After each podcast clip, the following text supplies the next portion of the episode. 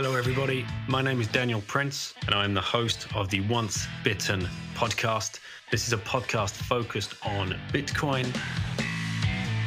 It's my mission to interview as many people as I can around the different aspects of Bitcoin and help people understand exactly what Bitcoin could mean for them and for their families and for their future.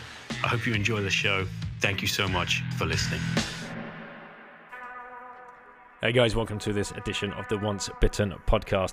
Joining me today is the Prince of Darkness himself, the Thunder from Down Under, Daz, who's going to teach us all about his day job, his fiat day to day pleb life is looking after the local grid. He is on top of his game when it comes to teaching anybody about electricity. He's written some articles about this, they're very, very pleb friendly. You can get into those. I'll make sure I've got the links in the show notes to those. He's doing great work, plebs. Get up in his DMs, ask him any questions about electricity or home mining because he's doing it himself. He's linked both of his passions and his career.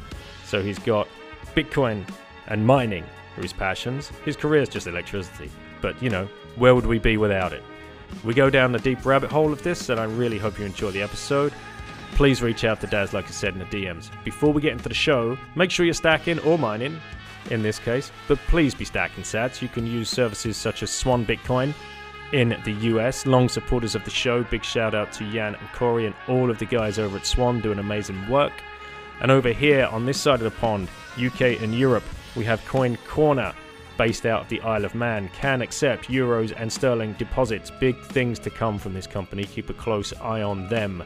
They are doing great work. Bitcoin Reserve, also in Europe, can look after some sterling customers. Make sure you check beforehand whether it's possible.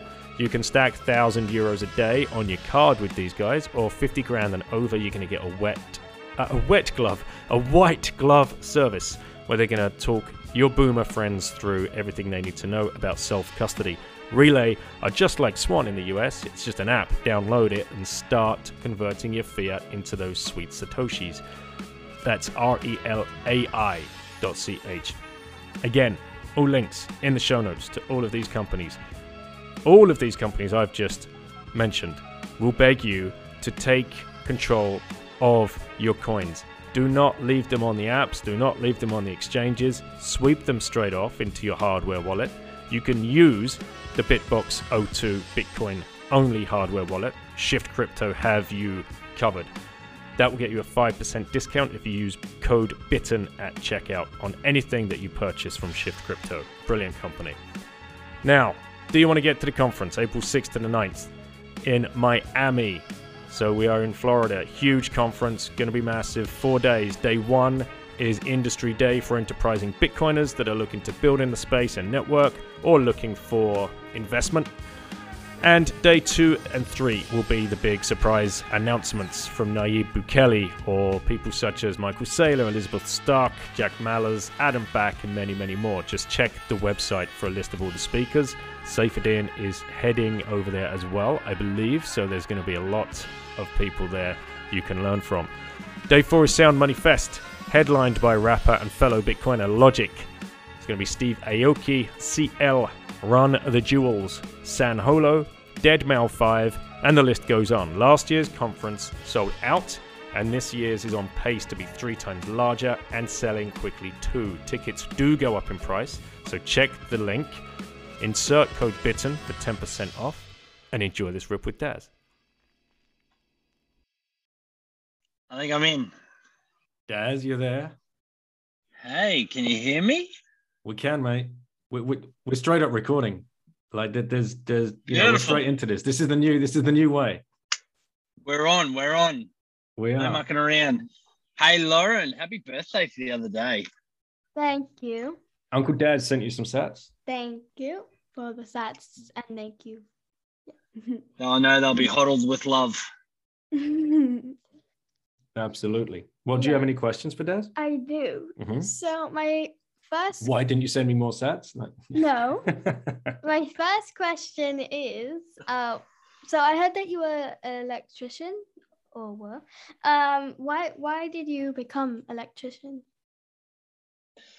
That's actually a really good question. I always wanted to be an electrician, but I didn't actually become an electrician. Well, we call ourselves Sparkies in Australia. It's just one of those things us Aussies give ourselves nicknames for everything. But I always wanted to be a Sparky, but I didn't actually come into that until later in life. I I think I was 30 years old by the time I started my apprenticeship. So I was actually a salesman before that. And it was just one of those things that I always intrigued me and always interested me. Um, but I never pulled the trigger on it. And then, you know, it must have been that hitting 30, started to panic, started to think, geez, you're, you're starting to get old now. You're starting, you know, you're going to have to grow up and, and become a man. Um, what do you want to do with your life? And uh, realize that um, what I was doing beforehand wasn't it. And so I just, you know, put up my hand. It wasn't easy actually to get into the industry. I, being that age and having no trade background, I actually had to um, to apply a few years in a row, particularly for the local utility company where I where I ended up working. They paid quite well, uh, and you know, being later in life, having commitments like mortgages and starting families and so forth, it was basically the only place I could afford to do an apprenticeship was at the local utility. Okay. Uh, do you know what local utility is? Um, is it where someone like um um if you don't yeah uh, uh yeah uh, can you explain what a local utility is Sure. So depending on where where you are located, like for for, for us in uh, where I live in Queensland and particularly North Queensland, our local utility is a government state owned entity and they do the power distribution. So they're the ones that own all the assets and basically are responsible for getting the electricity from the generation where we where we make the electricity or, or, generate the electricity through to your home. So they own all the poles and all the wires and all those funny pieces of equipment you might drive past. Uh, so that that's who I work for, um, and and that's what we do is is basically make sure that the power gets to the end user when you guys want to turn your lights on. We need to make sure that that power is there ready for you to do that when you when you flick that switch. All right. Okay. Pretty important job, huh? Mm-hmm because that power powers your Wi-Fi too. Oh my god, I cannot Wi-Fi. exactly, well, it's the uh, it's the priority. It should be all priority load mm. is the is the Wi-Fi, the home Wi-Fi. Absolutely, I think it's like uh, it should be included in Maslow's hierarchy of needs, shouldn't it? Like uh, right between shelter and, and water, most likely is going to be uh, Wi-Fi, especially for this generation. Definitely, no one yep. can live without their phone or Wi-Fi. Mm. No, certainly not. Not in the world of today. And guess what, Lauren? We have a new money for that new world. Mm-hmm. What is it? Absolutely. And that correct. and it relies heavily on the electricity network. So Absolutely. they're uh, definitely intertwined. Which is what Daz and I are going to talk today about. We're going to talk about his his day to day work. Uh, the reason being, I, I had um, another guy who was based in Australia. He's not an Australian, but Jake was on a few weeks back. He was talking about ship broking and how that kind of worked. So I'm trying to do uh, an interview series of just plebs that are out there, just telling us about their day to day jobs. And it just right. uh, like Jake's job, it helped us understand like the shipping industry and supply chain choking up and, and all of this kind of strange weirdness that he has to do in his day to day to have mm-hmm. these ships moving around the world. Daz is going to tell us about the power grid and what he does and, and how that works. And this is very interesting to a lot of Bitcoiners because they want to start mining. Some people want to mine at home. Right. Daz is going to tell us all about it. so you want to stick around for that, or are you no, done? No, I, I need to eat and change, and yeah. Priorities. okay. Well, do you want to say goodbye? Then? Yep. Yeah. Uh, see you whenever, and yeah. Bye. See you next time. See you, mate. Bye. All right, Daz. Cheers. So before we before we do dive into that, um, previous role, salesman, selling what? I was. It was the typical epitome of fiat salesman jobs. I sold cigarettes for a living. I was a tobacco sales rep. So it was, you know, I was only just reflecting on this. I knew this had come up today. So I was, I was reflecting on this today and thinking back. It, it is just the absolute classic example of the worst of the of the worst jobs really. Um, when you when you when I think back about how much money the cigarette industry makes and particularly in Australia the excises in the tax in order to buy these things I just simply do not know how people afford to smoke anymore.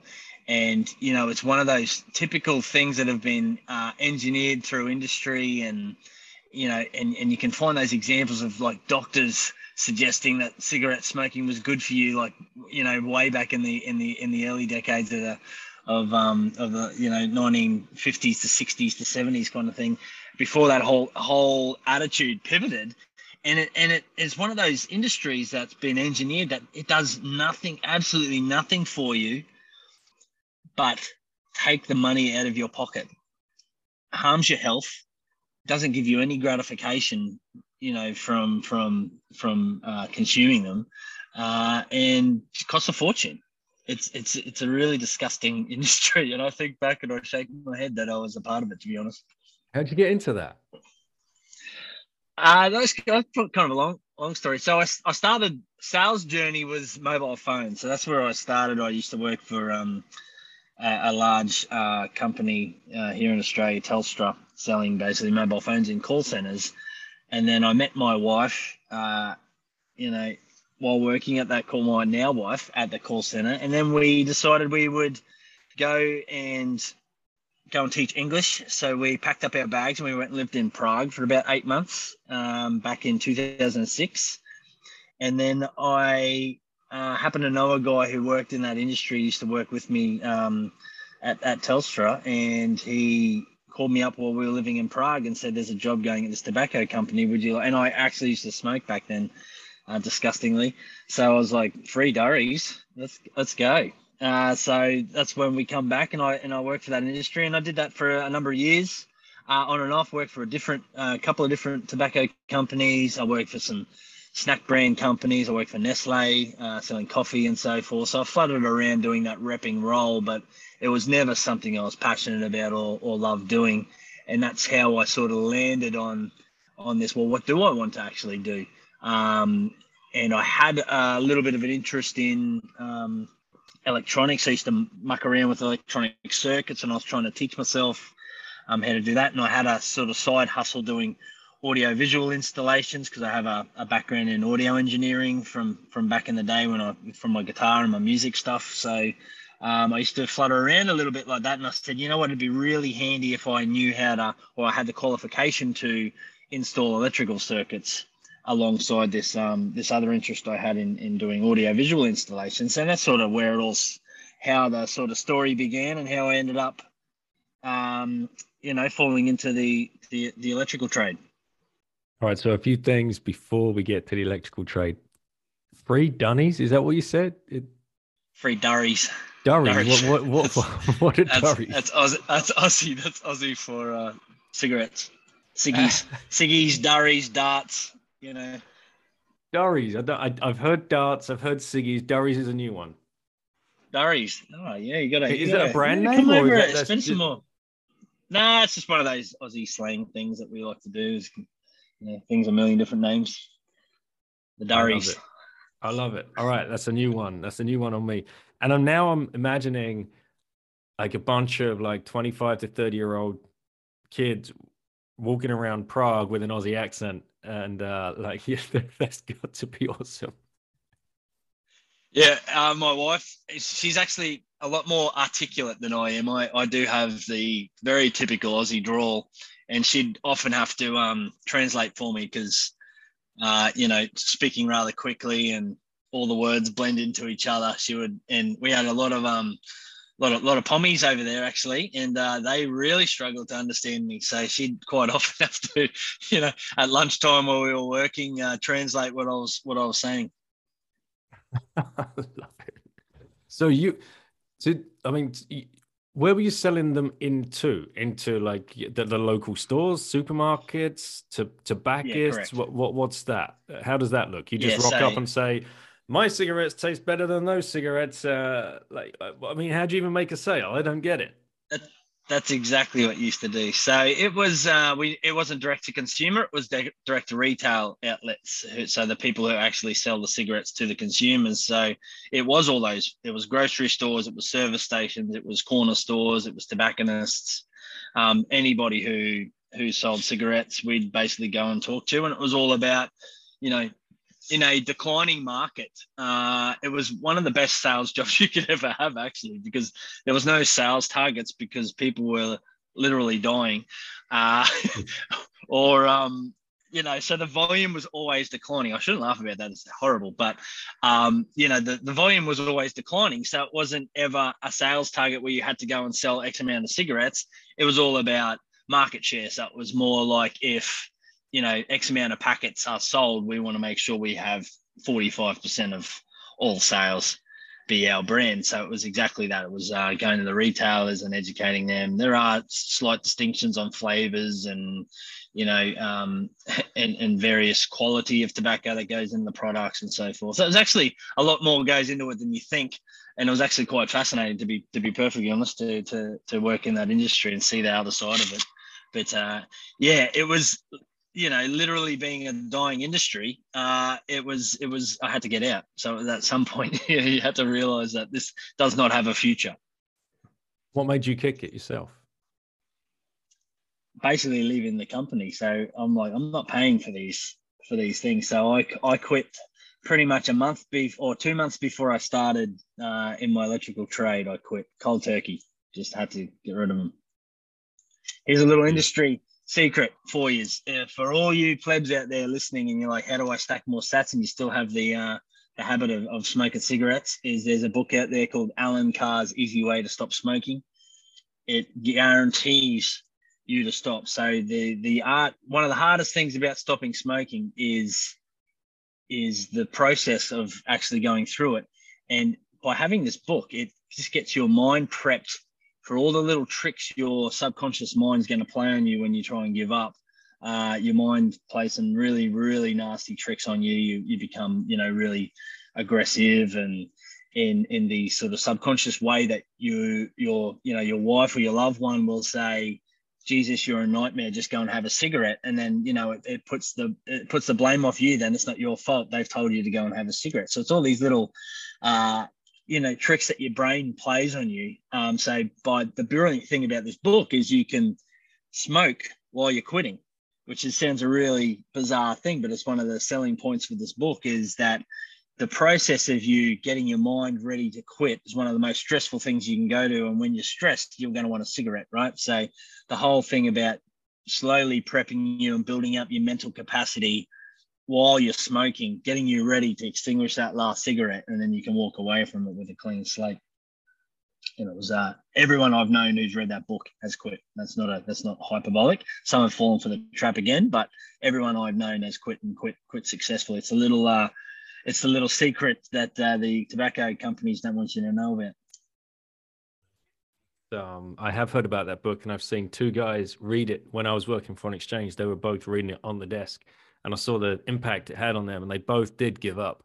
Um, I don't know whether they stayed given up, but um, it certainly like it made a huge, huge impact. And if you're reading it as a pleb that's stacking as well, I mean, there's the extra added bonus of all, all of that cash just going straight into sats. It would be a very, very good driving force because that's obviously, you know, the economic incentive is there. But again, like I didn't probably appreciate it at the time going through the process because you know it's that whole fiat monetary system where you're not getting any benefit from actually saving. It's it's losing your purchasing power over time. So if you're able to, if if Bitcoin was around, holy crap, I would have I would have been um well it, it was around when I quit, but I just didn't know about it. So if I if I had known about it, then uh, you know that that's double incentive to to you know finally extinguish that last durry and never turn back. Love it, mate. Absolutely love the Aussieisms. All right. Well, let, us get to the grid. Uh, one day you turn up as an apprentice. You know, not bright-eyed and bushy-tailed. You you were a, a, ragged old salesman by this stage. W- were you alongside the eighteen-year-olds? Like, were you stay, were you taking a lot of stick and a lot of slack? I was. Yeah, it was. It was hard to adjust, to be honest with you. Um, it, was it was an adjustment. So I, I had actually started my uni degree. Um, so one of the part of the process, or I mentioned earlier that it was difficult to get in. So I sort of took matters into my own hands and started studying an engineering degree, an associate degree in engineering, uh, which helped me uh, me get in in in, in start that apprenticeship, uh, having a couple of years of that uni degree under my belt. So I wasn't um, I was I was probably a little bit exposed, but still very naive. And I ha- I really had no idea what I was signing up for um, when I when I joined in. And yeah, hundred percent right. It was basically lining straight up next to you know the guys straight out of high school, and you know having having to adjust and basically looking at these you know young kids as peers um, you know i was no better and no more experienced than them when it when it when it come to the utility you know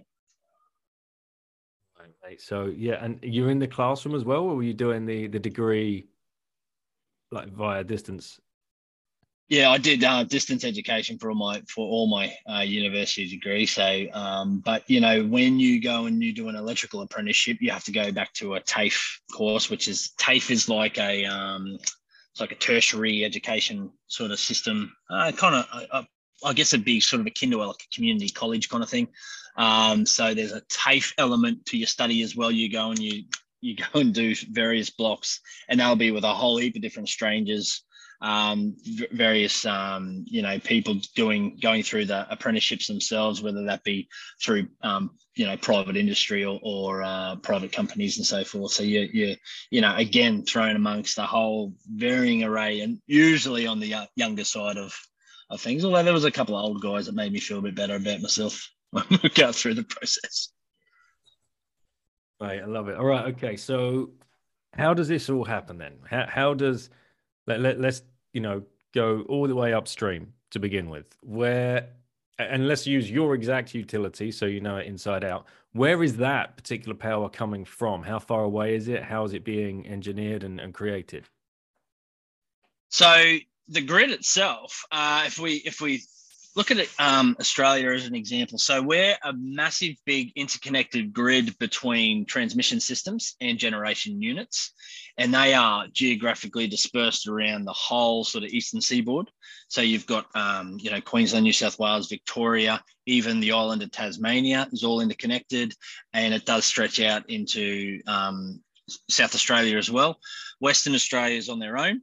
Um, but basically, all the generation. So the generation plants, we've got a vast majority of different generational um, uh, mediums, for lack of a better word. So you've got coal, you've got hydro, you've got PV, you've got wind, um, and they're all geographically dispersed along that uh, eastern seaboard and they are all interconnected by a big, massive transmission network. So transmission being the really, really high voltage network, and we can talk about why that's important um, a, a, little bit later.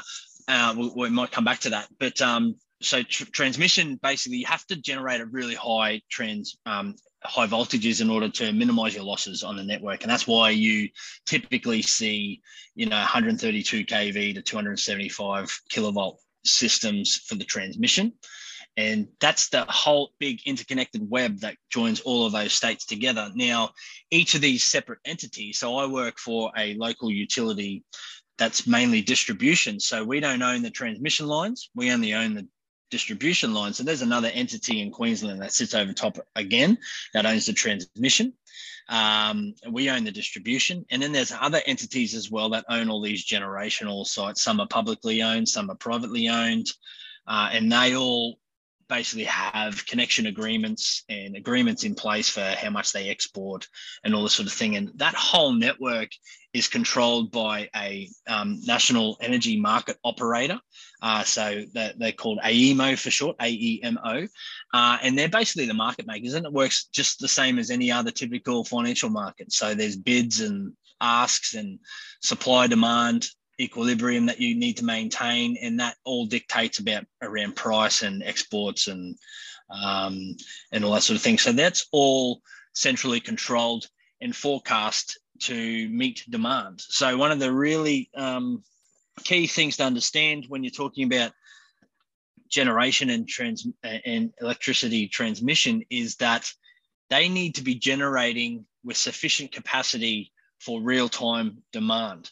So the supply always has to be there for the demand, unless you have some elaborate storage mechanism, which at this stage of the game is a little bit cost prohibitive.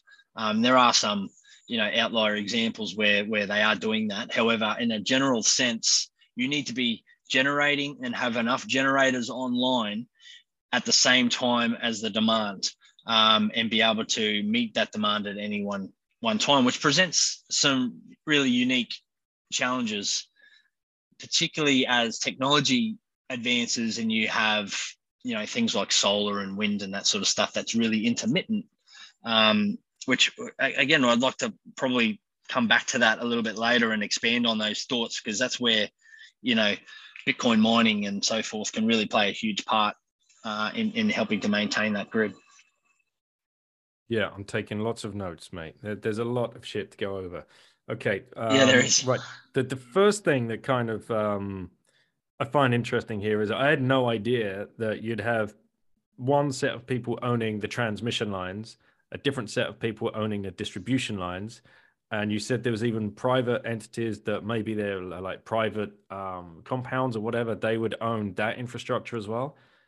That already sounds like there's room there for kind of coercive behavior or uh, you know is there anything to dive into there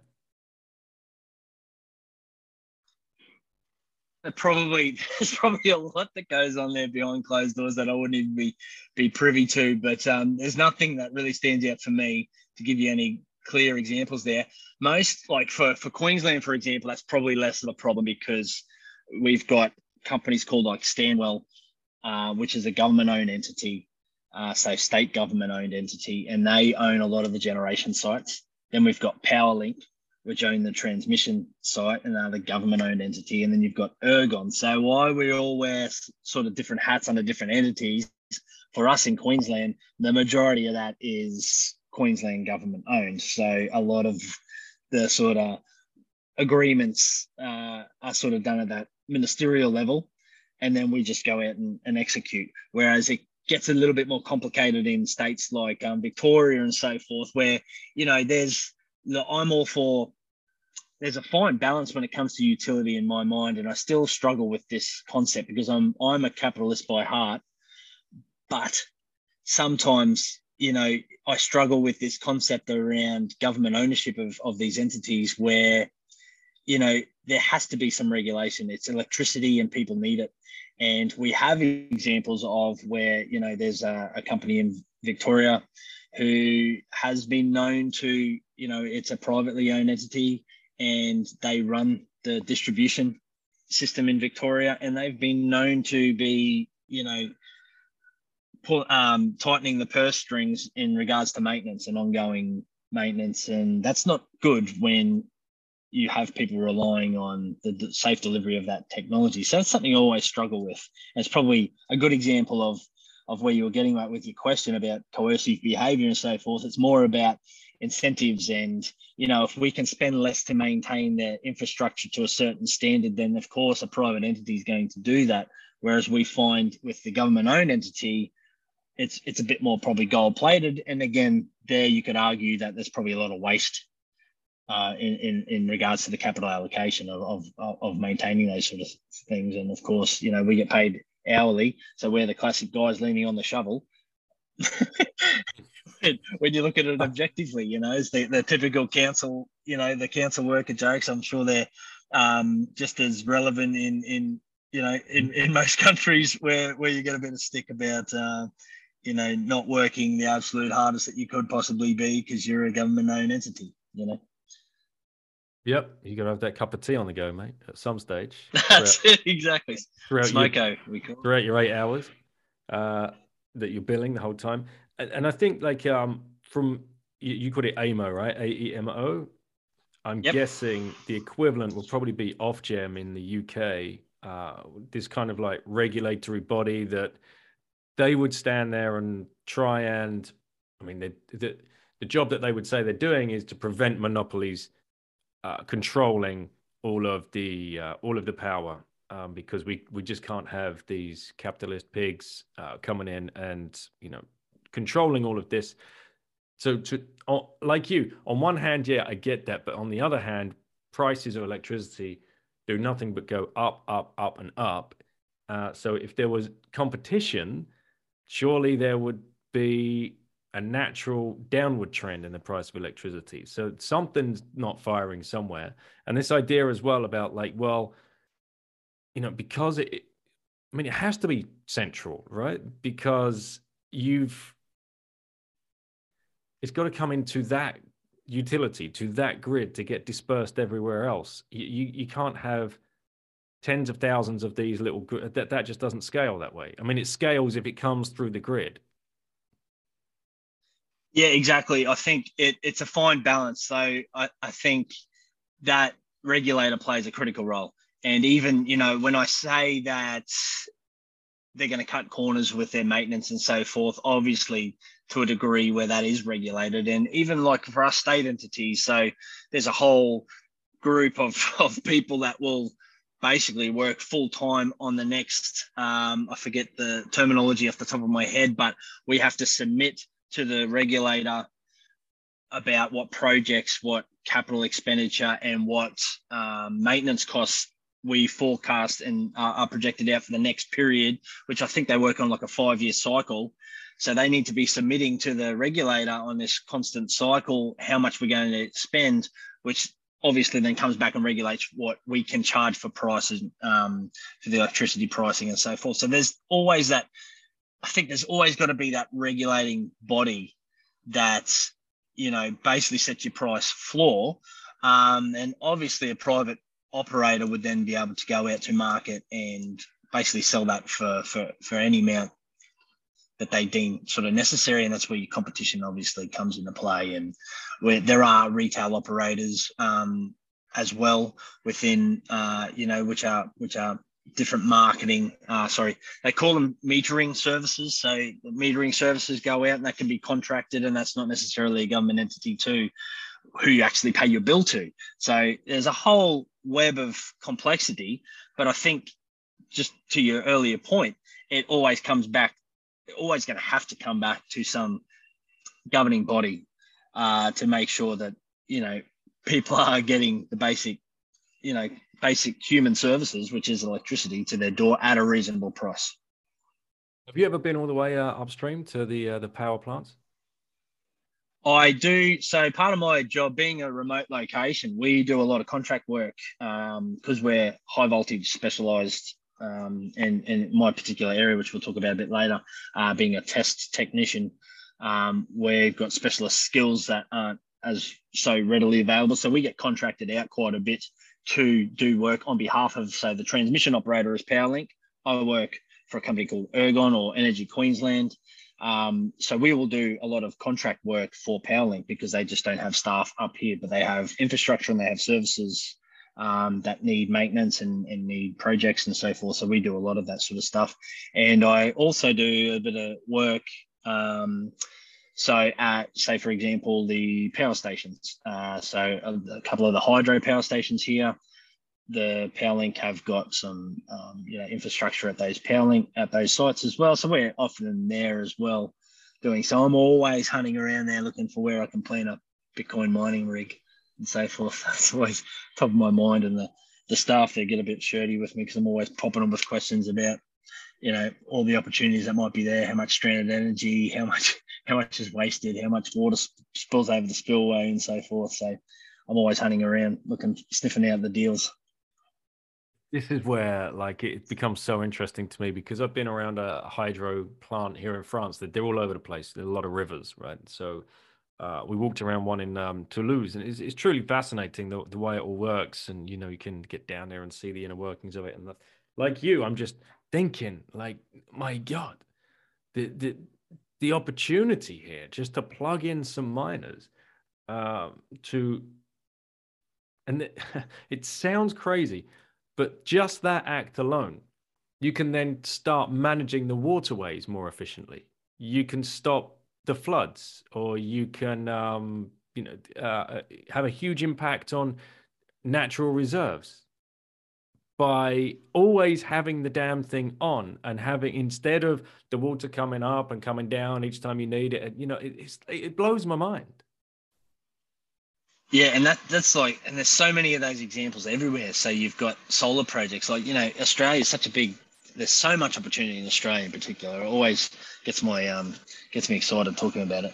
But um it's starting to to come out. There have been a few companies. I'm not following them too closely, but there have been a few companies start um, popping up with direct connections to the market operators and so forth. But you know, we're we're such a big country with such a big like desert, for example, so much solar potential, you know, in the middle of nowhere.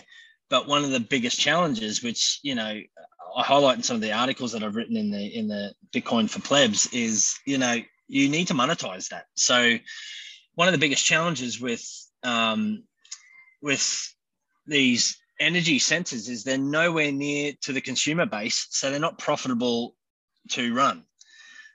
You know what I mean? So if your generation capacity is nowhere in the vicinity, direct vicinity of the people, the end users who are going to use that demand, then it becomes a really expensive operation in order for you to build out that electricity grid to get that power to the people that need to use it, or even to tap into the existing infrastructure that might exist there. So, if you have the ability to execute on the generational side, Bitcoin is the perfect, Bitcoin mining is the perfect solution to plant, you know, just a containerized shipping container with full of miners right on site and start monetizing that generational capacity straight away put that back into your treasury, and then slowly but surely, then you've got a capital base to work off um, in order to start building out that grid and get those connections in place. And there's just like everywhere you look here in Australia, there's just so much opportunity. It's like a kid in a candy store sometimes. You're just like, I just need to go out and raise a shitload of money and just start building these containers and start plonking them in, in people's in people's backyards. You know what I mean? Uh, with, with, with, some of these opportunities, and, and, and just go back to the hydro example. So I mean, I live in um, tropical North Queensland. We get a shitload of rain here, uh, and so in the so if I can just step back a little bit and just fill in a little bit of the blank with the market operator. So with the market operator, say for example, uh, it's a sunny day, uh, and they've got the base load of coal generation that's normally typically required in order for you to maintain a nice, safe um, baseline of supply if we've got a lot of you know solar from down south in South Queensland coming onto the grid, then there's no further requirement for any further generation, right? So your generation for hydro, for example, might actually go zero bid or even a negative bid if there's too much generate and we can talk about that and explain that a little bit expand on that a little bit later but if there's even too much you can it's not uncommon to see the demand for this energy go negative right so if you are the operator of this hydro facility, the market zero bid, for example, and you've got your weirs are full and it's raining in, in your locality, you've got all this water spilling over the spillway down into the river system, going out into the ocean. It's basically just like watching fuel pour down the, the it's it's money pouring out into the ocean. So if again, if you can have a system in place where you have Bitcoin mining in a very close location. They can what they uh, they, they, can go into a state called islanding, which uh, basically all that means is you disconnect yourself from the rest of the grid and you're your own little island nation basically of, of generation. And as long as you've got load there, i.e., Bitcoin mining capacity, um, you can basically fire up your generators. Instead of that water running over the spillway, you filter it through your generators, your hydro generators, and you generate electricity, which was otherwise wasted right? And this is the key point, and a, a lot of why these miners are focusing on, you know, the, the Bitcoin mining gets so much fud around the ESG and all this sort of stuff with wasted energy, but we're incentivized by the nature of Bitcoin mining in itself to find these sources of otherwise wasted or cheap or stranded sources of electricity to plug into. And it's just a crazy notion to say, why aren't we doing this? Why aren't we monetizing this money that's spilling out into the ocean? Think of the difference that can make for the community and the infrastructure around the town and you know it, it's it's so blatant exactly right and particularly when you've got a labor focused government, which we have in Queensland, for example, they're all about jobs and security. If you can, if you can, if the state government wanted to do this, there's basically a whole kitty of funds there to spur to invest back into you know local infrastructure and build jobs and build community and it, it's a it's a kitty sitting there. They're crazy not to not to seek this out. And it's a government it's government owned utility it's government owned companies it's government owned infrastructure.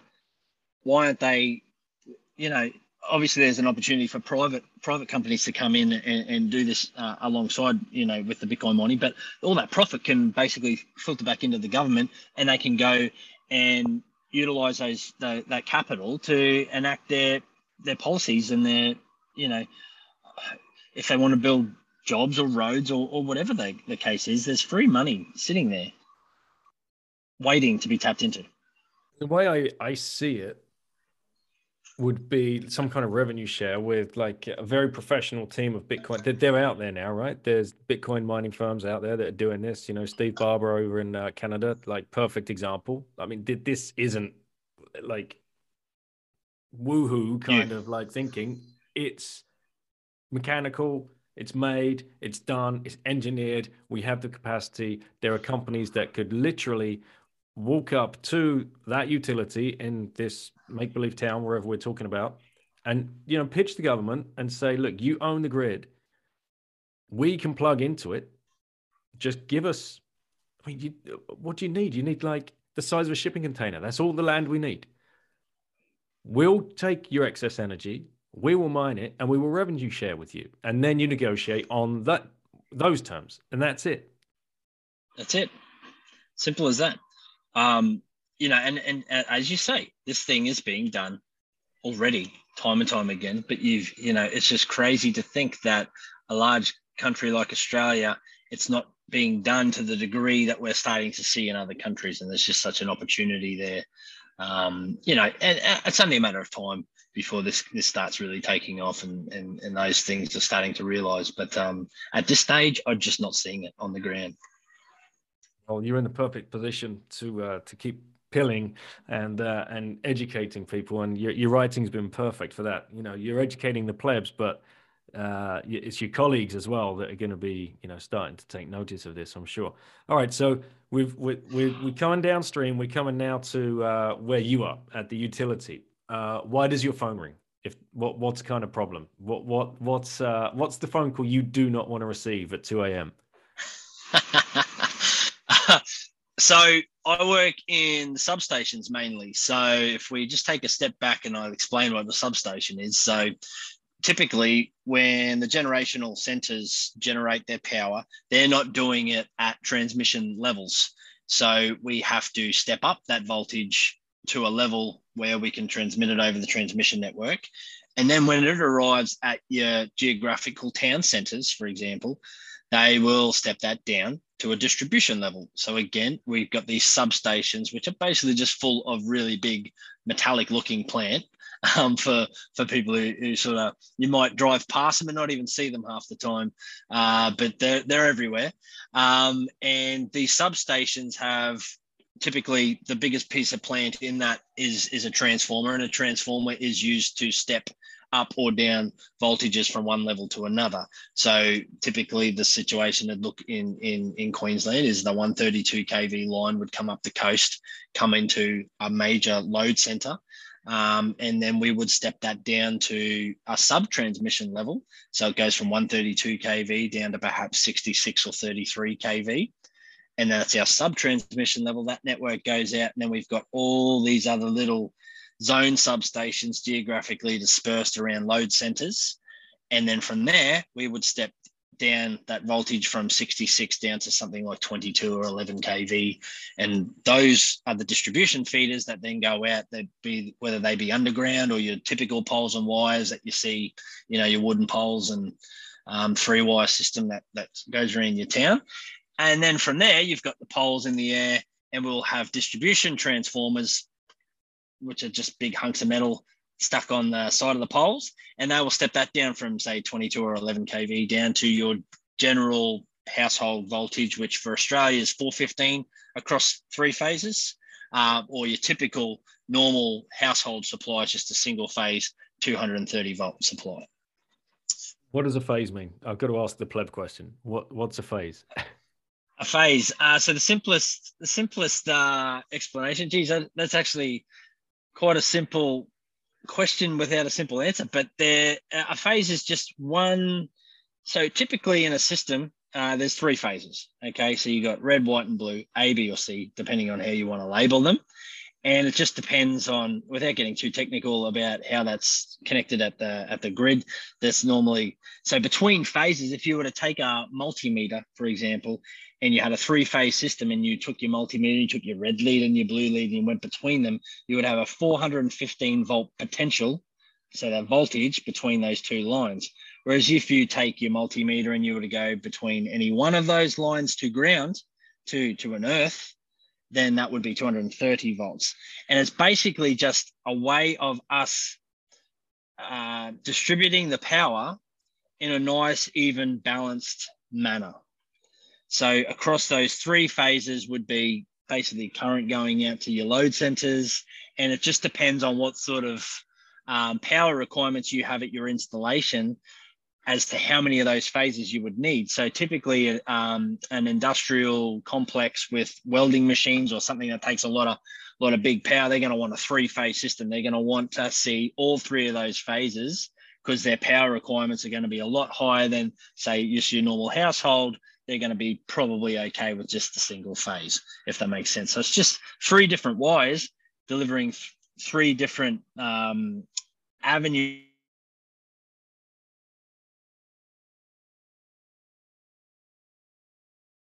of power consumption, I guess, is the easiest. I'm hoping that makes sense.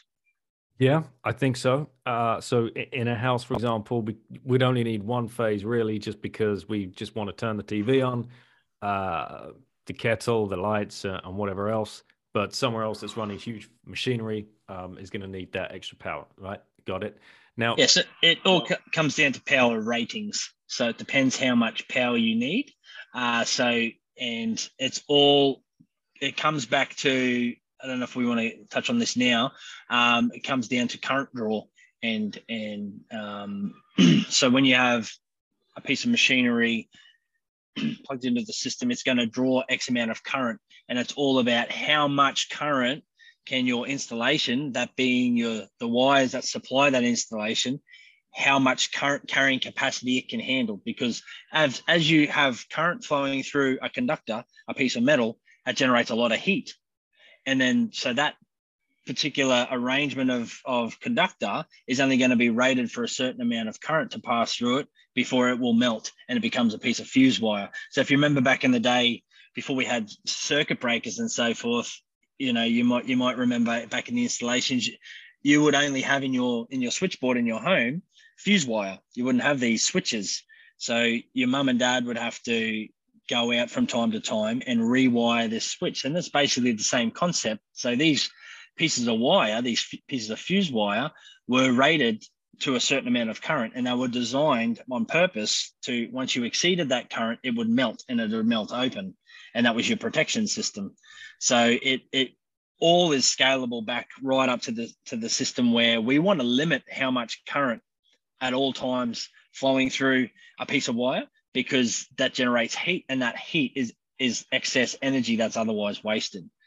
So when you think back to your example with your house, like typically our loads aren't huge. So we put the TV and like you say, we put the TV and the kettle on and so forth. So our total current consumption energized at 230 volts is only going to be, you know, a certain amount and it's not going to melt any wires that we have coming to our house. Whereas as soon as that installation becomes a bit more complex, like you put, you know, you want to put 10 S19s in your garage, that that changes the equation. Now you now all of a sudden you've become a very large power user, and your typical single phase installation is no longer is no longer suitable. Right, I got it, and that makes a lot more sense now because when we moved into uh, into this house, uh, it's a really old. There was a really old electrical board downstairs. Exactly what you were um, explaining. Uh, you'd go down and you'd have to unscrew them and check um, the fuses in there and whatever else, uh, because you know, there's six of us, right? And there's always a washing machine going, and there's always a tumble dryer going in the winter times at least, or there's a dishwasher going, or there's a television going, or we're all on our computers. And I'm being interrupted right now as they're coming in to get their computers. Uh, oh, yeah, go on. Um, and it kept breaking, right? Uh, so that that was why we were just demanding too much energy from too many things at the same time. But it was just running a normal family life. So having um, having it upgraded was was uh, essential. Yeah, exactly. And um, so that's that's really probably a good good catalyst. Just going back to your earlier question about what what makes my phone ring. So my job specifically is protection systems. So if we think about that fuse example, if you've got too much current flowing through that little fuse, it's going to melt and it's going to pop open, going to break your circuit, and you no longer have a circuit, you no longer have that load, and that's your protection system. Where the next iteration of that for your home installation is a circuit breaker. So they're rated for a certain amount of current flow to flow through them before you'll exceed how much current flows through there, and it's designed to open up and protect that circuit. So it's going to break the load um, and then if you scale that all the way back up to the substations, so when we bring those high voltages down, we step them down and we distribute them out, we've got all these various protection systems in play to um, basically make sure you have a safe, reliable operation of that system. So when we come down to a, a, a, typical substation arrangement, we'll have what we call feeders come out of that substation, you might have five or six, depending on how, how big that is, and they'll go off in all different directions. And the whole point of that being, we want to try and there's this keyword called discrimination. We want to discriminate between uh, faults on the network so that your whole town doesn't go out and go in a blackout if you know Princey drops his fork in the toaster. So there's discrimination in your system. So we're hoping that your circuit breaker catches your circuit before you affect the upstream, next upstream device, which might be a fuse out on that transformer out on the pole. And because if we didn't discriminate at your switchboard, then your neighbor would lose power as well, and anyone else off that transformer. And the same thing, the next system up might be another switch out on the network that segregates that little tee off part of the network in that geographical location. And if we didn't have that in play, then we turn off that whole feeder. So anyone else in that system off that feeder would lose power as well. And that could be a couple of thousand people at any one time. And then if we step that back up we even one more step, if we didn't have that system in place on that feeder, then we would probably wipe out that whole substation, in which case your whole town goes black. So when my phone rings in the middle of the night, it's typically because that whole town's gone black. And those protection systems haven't done what they've been designed to do for whatever, a whole host of, of various reasons. Typically for us, wildlife. So, you know, we live in the tropics and snakes like to climb things and snakes like to find warm things to climb and they'll climb up on those transformers and they will flash over from phase to phase and that's going to ruin your day. Wow, that's nuts. Right. Okay. And how on earth do you lo- locate, like, do, you know which one, say that's happened? Do you know which pole? Like, uh, did, do you have that information? Uh, you, depending on the system. So in a transmission protection system, um, we've got various different protection. Uh, uh, what's the word I'm looking for? Protection. Um, oh, geez, I'm going to get roasted when I go back to the boys at work.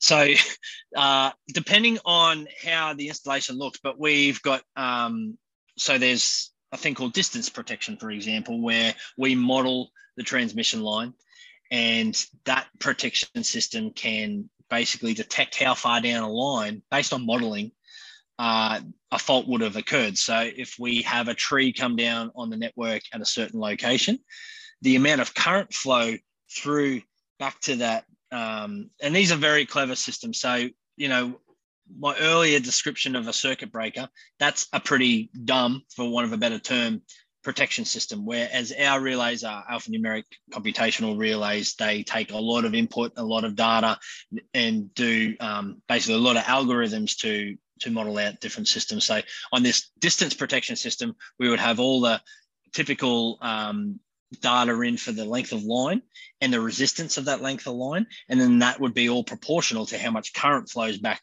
to the to the source in the event of a fault. And then that relay is clever enough to look at that and say, oh, I see a fault. It exceeds my parameters of an acceptable allowance for load. I'm going to trip. And then we can basically come out and detect what feeder that was, which direction that went. And then it, we might actually get the indication that it was 4.12 kilometers downstream from, from the source. And then so that gives our, our um, the guys on our linies uh, and our and our workers the an idea of where they need to go and patrol to look for where the where the problem occurred. So there are certain and depending on the scheme and and how much so all that comes at a cost right so for a transmission system you basically want to know the location of that pretty quick and you want to get that back online so it's worth the expense to go and put that protection scheme that was the word i'm looking for before, scheme the protection scheme in place uh, for that. Whereas if you're just like a normal distribution feeder feeding normal residential area, a simple um, overcurrent or earth fault protection system would suffice. And the overcurrent earth fault protection systems are simply just monitoring how much current is flowing in the network and we know how much is a typical for the typical load in that area and we can set our upper limit so if say for example our pickup for a fault is 100 amps because we know typically at its worst day that feeder might only draw 60 amps so as soon as we start to get above 60 70 80 90 we'll have some alarms go off and say oh we've got some issues here and then we can look at is it load or is it uh, you know, is it a really hot day and everyone's got their air conditioners on? Or do we have an issue here? And there's, there's probably, um, you know, if there is a genuine fault, normally that current would fly up way past that 100 amp limit. And we know it's something abnormal on the system and we would trip and that whole breaker would open and that whole feeder would go. Come on, mate. We, we want the heart in mouth moments. Have you ever flicked the switch and just blacked out a city?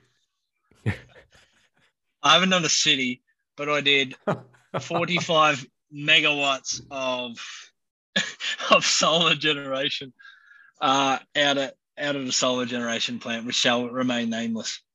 So we so part part of my job is, you know, we can't turn the lights off, which is the issue, right? So no one likes to have their lights out when we're working. So we're often working in a live situation where we will take part of that protection system. So normally there's a main and a backup protection, and we would take any one of those out at a time to do our maintenance on.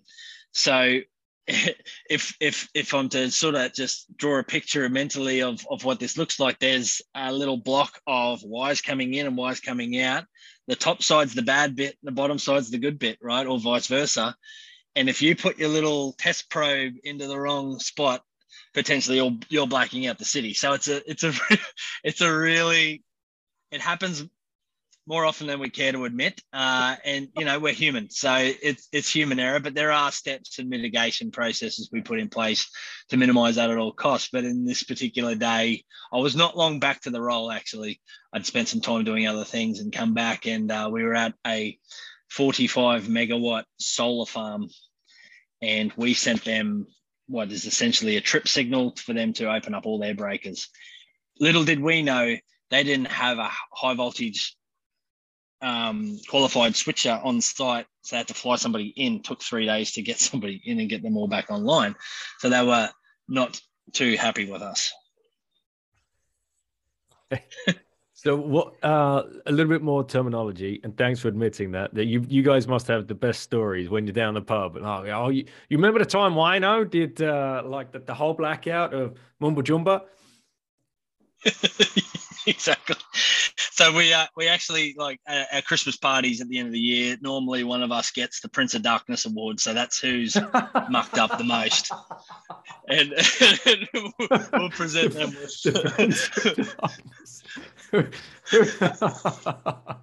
Who holds the record? no no. I, am not going to say. No, no names. No names. But but all right, the biggest one. Like, is there been like a, a whole like the, the most people affected? Is that how you like award the Prince of Darkness? Yeah. So customer minutes is a metric that they, they, they sort of measure. So it's um how many people for how long right? Is uh, so obviously if you've got a lot of people for a long time, that number's going to accelerate pretty quickly.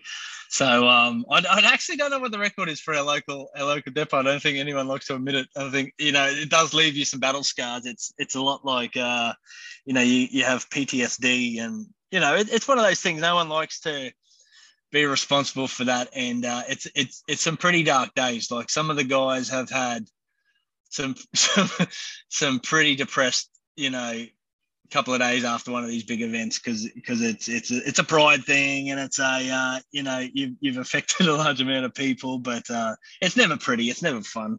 And you know these these things make a really loud noise uh, these circuit breakers. So we have a very you know similar to those circuit breakers in your in your switchboard you just scale that up to a really big size. Like we're talking the size of a, a small truck chassis uh, uh, cab, right, is potentially what these larger circuit breakers on the transmission. So when they go, they make a big bang. So you know, and there's this awful hum that and uh, silence that occurs after you've tripped one of these things. So you know, there's all this background noise, and these things are humming away, and it's kind of background noise, and then they trip. There's this really loud bang, and then there's this eerie quiet. so so you know you know you've you've done the wrong thing. And then the everyone bang, just standing around looking silence. at each other. Like, is that like, uh, what do you do, mate? Yeah. exactly. Point fingers. Was it me? What did you do? Yeah. And then, it, and then not too long after the phone rings, you know? So, you know, yeah. yeah. So that, that's the control center who are, who are, you know, responsible for making sure everything's on. And they'll say, what did you do? You know, typically they'll know because they get the alarm up to, to know exactly what you've done. But yeah, it's never a nice feeling. Have you ever been awarded with the Prince of Darkness? I have not. I have not. So. Wow. and what, what, what does that person get? What what did I have to do? Like chug a pint or something? Like what? What's oh, the... yeah, yeah. Just or is the shame uh, just enough? Yeah, no, nothing. It's just a shame. You get the um the sort of trophy and you get to hold on to it for the year and your sort of name on it and it gets passed on. The baton gets passed on in the following year. So you just hope that you don't get it two years in a row. You know. These are the stories the plebs are here for. This is my my face is aching, mate. yeah, you're right. We shouldn't be laughing. We shouldn't be laughing. There, will be poor dear old ladies like you know trapped in their house without electricity. But uh, yeah. all right. Um, the plebs also want to know how can they rig up and start mining from home? Like, uh, is this is this a possibility? Is, is this just completely out of our reach? What are the absolute no nos, and what are the things? You know, what are those? What boxes need ticking before you even consider it? So S9s are a good place to start because they interface typically with your normal household installation very well. So they're only 1.2 to 1.3 kilowatts, which means when you scale that down, and any plebs who are interested in in, in learning the math and so forth, you can reference um, a couple of the articles I wrote, Energy for Plebs. Uh, so the first article goes through a couple of the formulas and calculations that you'll need to know when you want to know how much current's going to be drawn from these miners, right? So when you plug them into a normal, what we call GPO, which is just a um, short for general purpose outlet. So your normal socket outlet. So here in Australia, they're typically only rated for 10 amps. Okay. So when you go and plug in an S9, um, they are typically rated about eight amps from memory. I've just got to quickly do the math on that at 1200 divided by 230. Ah, sorry, five, 5.2 amps. So they're okay to run off a normal, normal switch. Whereas if you go to an S19, Okay. Now this is one of the reasons if you buy an S19 miner, they actually come with two two plugs. So there's two different. Um, so you can split the power source between two of these GPOs. However, there's a bit of complexity that arises with this. So they're typically 3250, right? And if we are to divide that by 230 to get our power draw, uh, it's 14.13 amps. Okay, so you can't plug that into your typical double GPO, your double socket outlet, because you're going to exceed the rating of that GPO. Uh, that's only rated at 10 amps. Will it take it? Yes. Could you melt it? Probably. um, at 14 amps long term. And, and you got to remember too, like your typical, your miners, they're running hot 24 7. At least you want them to be running hot 24 7. You want to maximize uh, maximize its, its its output, right? So you want them running hot all the time. And if you run 14 amps typically through something that's only rated at 10 amps, it is at some stage going to fail. And could that cause a fire? Maybe. Um, probably low probability, but it's not. It's not. Um, you know, it, it's typically going to melt first before catch fire. But I wouldn't be risking that. I wouldn't be hanging my hat on that on that bet. So what you've got to consider if, if the bigger the miner you go, now you've got to start thinking about splitting them up between not even just between GPOs, but even between circuits. So if you have an existing circuit in your house, for example, like you said before with your example, you had the washing machine and the tumble dryer running and you were popping fuses all the time. It's going to happen again if you're going to run 14 amps of an S19 through the same circuit and you've got other things on that circuit in your home, you're going to trip that 16 amp, which is a typical rating for your circuit breakers all the time, and it's going to piss your wife off. So you're going to, it's worthwhile going and finding uh, or getting an electrician in and installing an own dedicated circuit for for those miners. And then, you know, that's only for one miner. So what happens when you want two or you want three? And these are the sort of considerations that, that you need to make. So for me at home, I run um, some S9s. I've been running one S9 for a little while and I was waiting on um, a delivery for a few more and I've only, they've only just arrived the other day. So I've got two running at the moment and S9s are manageable in terms of being able to integrate with your house easier than say S19s that are to, um, you know, draw a bit more power. The consideration you then need to make is whether your home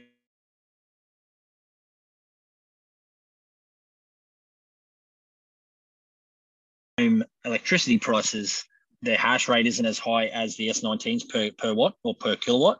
So there's a trade-off there that you're going to make, uh, and that is all going to depend on your um, on what you can get your energy costs for. Right. What are the the the absolute no nos? Like, just don't even consider it. Like, you know, what? Because we don't want anybody going out and blowing themselves up. don't don't do electric electrical mods on your own if you do not know what you're doing and you're not uh, trained professional. So that's a licensed trade, particularly here in Australia. Um, I don't know what other jurisdictions and other countries are, but typically do not try DIY electrical installations because you if you don't know what you're doing you will either kill yourself or someone you love possibly. And that, that's probably the biggest no-no the biggest thing i could stress. Uh, don't try the diy thing. Um, as far as like everything else like if you can plug it into a gpo like typically you're gonna be okay right?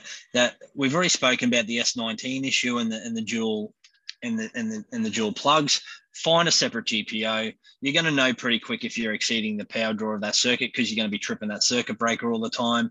And then it would just be a case of trying to find another GPO on another circuit in your home, just try and split that load across. And if you're a home mining, as soon as you get above 1S19, you're really going to have to start thinking about your installation. And you're probably going to want to get somebody in to to start looking at, at your install. You know, a couple of S9s at home you know up to three or four even five you could you could get away with dispersing them depending on where you're going to run them to because they're noisy. Um, so you know you've got those challenges as well. But you know when you are talking about more than one s19 that's really when you're probably going to have to start thinking about what you're doing and get some get get somebody in to have a look at your electrical installation and see what the most optimal way of of doing that. So i know a couple of guys who have ramped up, have chosen to ramp up their S19 operations at home, and they're quickly finding they're exceeding their single phase 230 volt supply because they're typically only rated to 60, maybe 80 amps. So as soon as you, you know, we only need five five mining rigs and your normal household load before you're starting to exceed that that rating. Um, you've already exceeded at five. So, you know, that's when you start need to now, okay, is it a three phase installation at home? So I can split that across three phases then.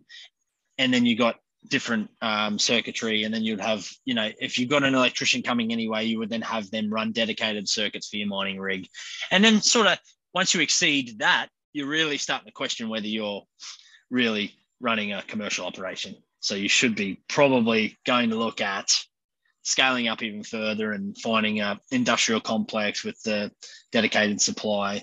Uh, and a lot of those places are already fit for purpose. You know, they're already built out. If you can find an old industrial warehouse that used to have uh, welders, they're really high energy. That installation to the to the switchboard is is typically going to be pretty good fit for purpose. Interesting. All right. um, citadels. Have you got like a little secret electrician pleb telegram group where you all share these ideas and you're going to start like uh, pimping yourselves out to the, the citadel uh, owners that are, are, trying to be, because there's a huge need right? Uh, i was listening to yeah. a meshtadel um, episode the other day with uh, with chino solex and max on max's podcast bit by bit. Uh, and this is what i love about the, the network you know the plebs leaning on each other for their expertise electricity is going to be huge, and especially if you're trying to build uh, a citadel around self-generated electricity and using that to mine and power let's say five or six houses right? Let's not get crazy. Let's say someone's got some land in mexico wherever and they've built the houses. They now want to attract bitcoiners. Uh, one how do they generate their own electricity? Is this because we call them intermittents? You wanted to come back to that so now's a good point uh, can is that a reliable source of energy to to power five or six homes, and can you power uh, like a little mining operation off of that at the same time, and can you install all that? Good questions. So, whether you can island off on your own, that's that's a really difficult thing to achieve reliably. Uh, at without significant expense. So battery technology is becoming more prevalent, more affordable. Um, it's getting better. I actually have a 10 and a half kilowatt hour battery in my home installation. So I've got 6.6 kilowatts worth of panels on the roof. I have a five kilowatt inverter slash battery charger, battery management system, and I've got an LG Chem 10 and a half kilowatt hour battery installed in my garage.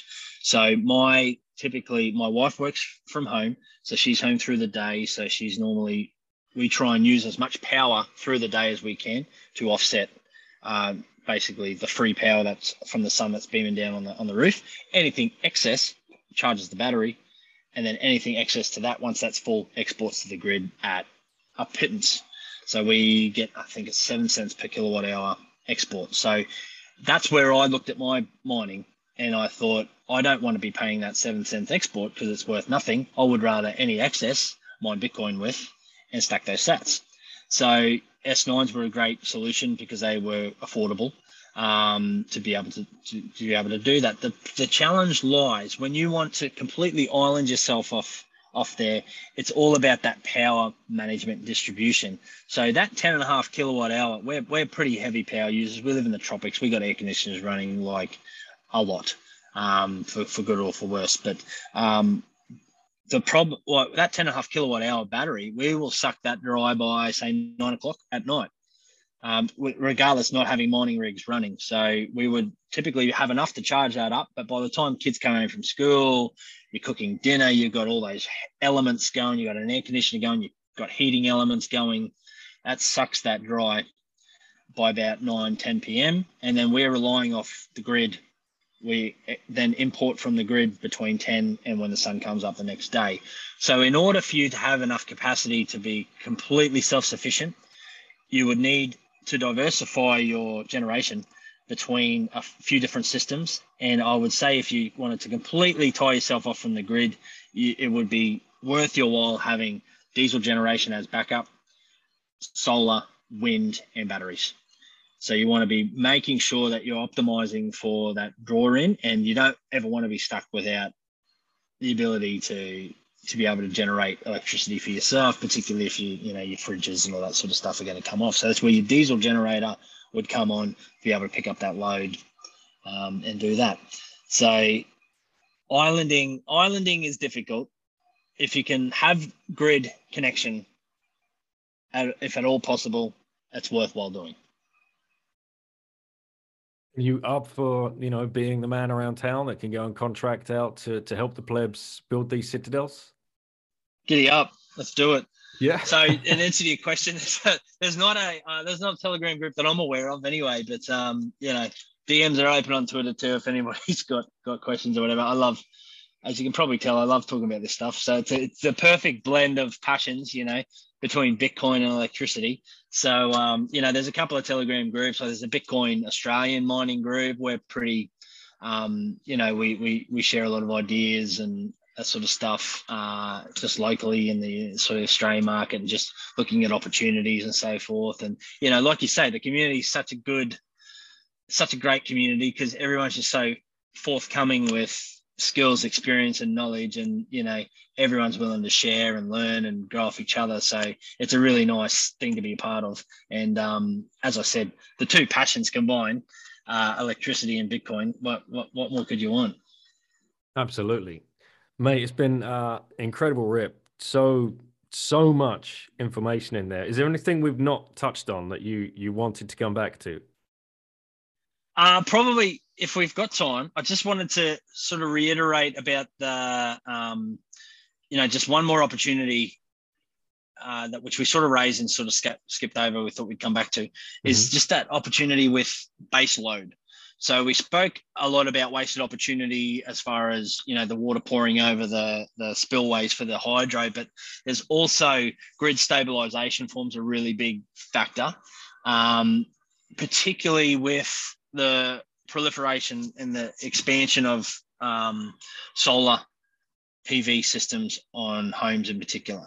So what we've in, in Australia in particular, where we've uh, really got a, a, a problem upcoming is this whole idea between base load, minimum load, minimum generation, and these renewables that aren't reliable, right? So you've got solar and you've got wind, and that's only increasing over time, but they're often not enough to and not reliable enough to be able to sustain that base load for the normal generation. So our base load generation is coal because it's while it's dirty, it's relatively cheap and it is reliable. You can maintain that minimum demand. So where we're, where we're having opportunities now in Australia in particular is that you have too much solar coming on and not enough demand not enough demand to soak up all that solar, plus have these generators running at their minimum operation.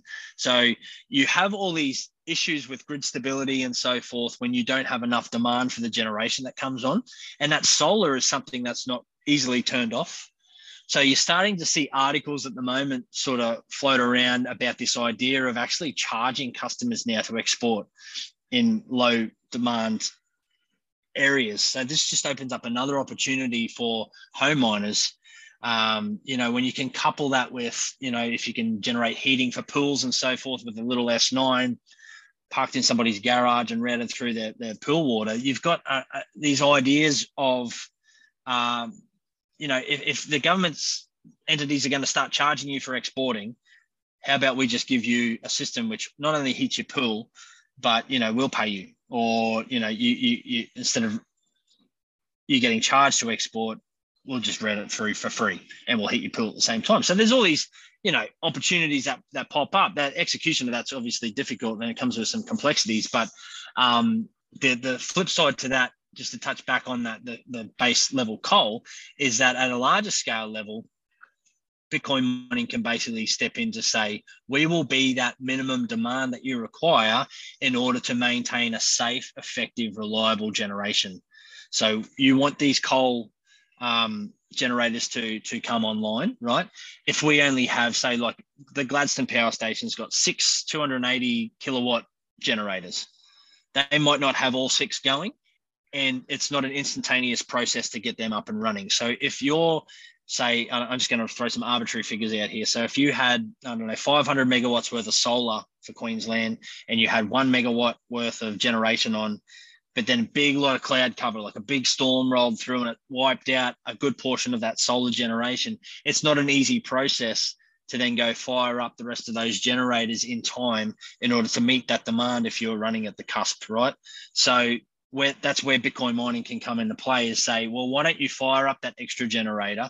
We will take up X amount of your generational capacity. And then if you need that in a hurry, we'll just scale off. We'll just roll back. And then, you know, you're, incentivizing the system to, to be able to maintain that profitable base load of generation that you need to help offset some of these renewables that are just ever increasing. Mate, so many different potential options that uh, it's mind boggling. and the whole ESG thing just must drive you crazy. Oh, it's, it is crazy it is crazy. It's too much E, not enough SG. You know, why why do we focus, you know, on the ESG, but we only focus on the E? And you know, I I agree with we've got all these natural resources. We we need to be tapping into them, but they're just not safe. They're not reliable, and they can't deliver that baseline yet.